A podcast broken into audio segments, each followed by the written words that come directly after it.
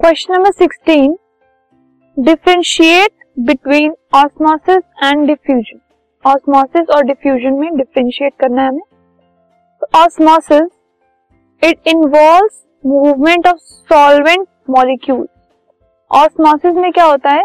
जो solvent molecules हैं, वो मूव करते हैं।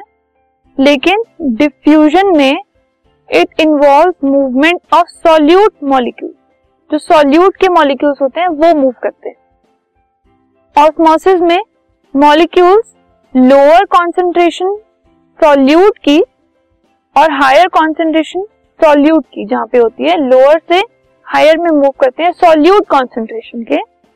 लेकिन सॉल्यूट कॉन्सेंट्रेशन की अगर हम बात करें तो डिफ्यूजन में हायर कॉन्सेंट्रेशन ऑफ़ सॉल्यूट से वो लोअर कॉन्सेंट्रेशन ऑफ़ सॉल्यूट में मूव करते हैं। ऑस्मोसिस ये सिर्फ़ सेमी परमिएबल मेम्ब्रेन के अक्रॉस हो पाता है, लेकिन डिफ्यूजन के लिए सेमी परमिएबल मेम्ब्रेन का होना ज़रूरी नहीं है।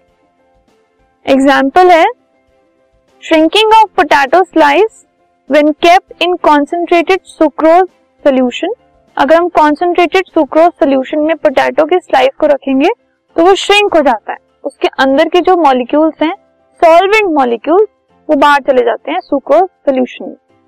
डिफ्यूजन का example spreading of ink when a drop of it is put in glass of water so अगर हम ग्लास लें वाटर का ग्लास लें, उसमें हम इंक की एक ड्रॉप डालें तो इंक स्प्रेड होती है. वाटर स्प्रेड नहीं होता.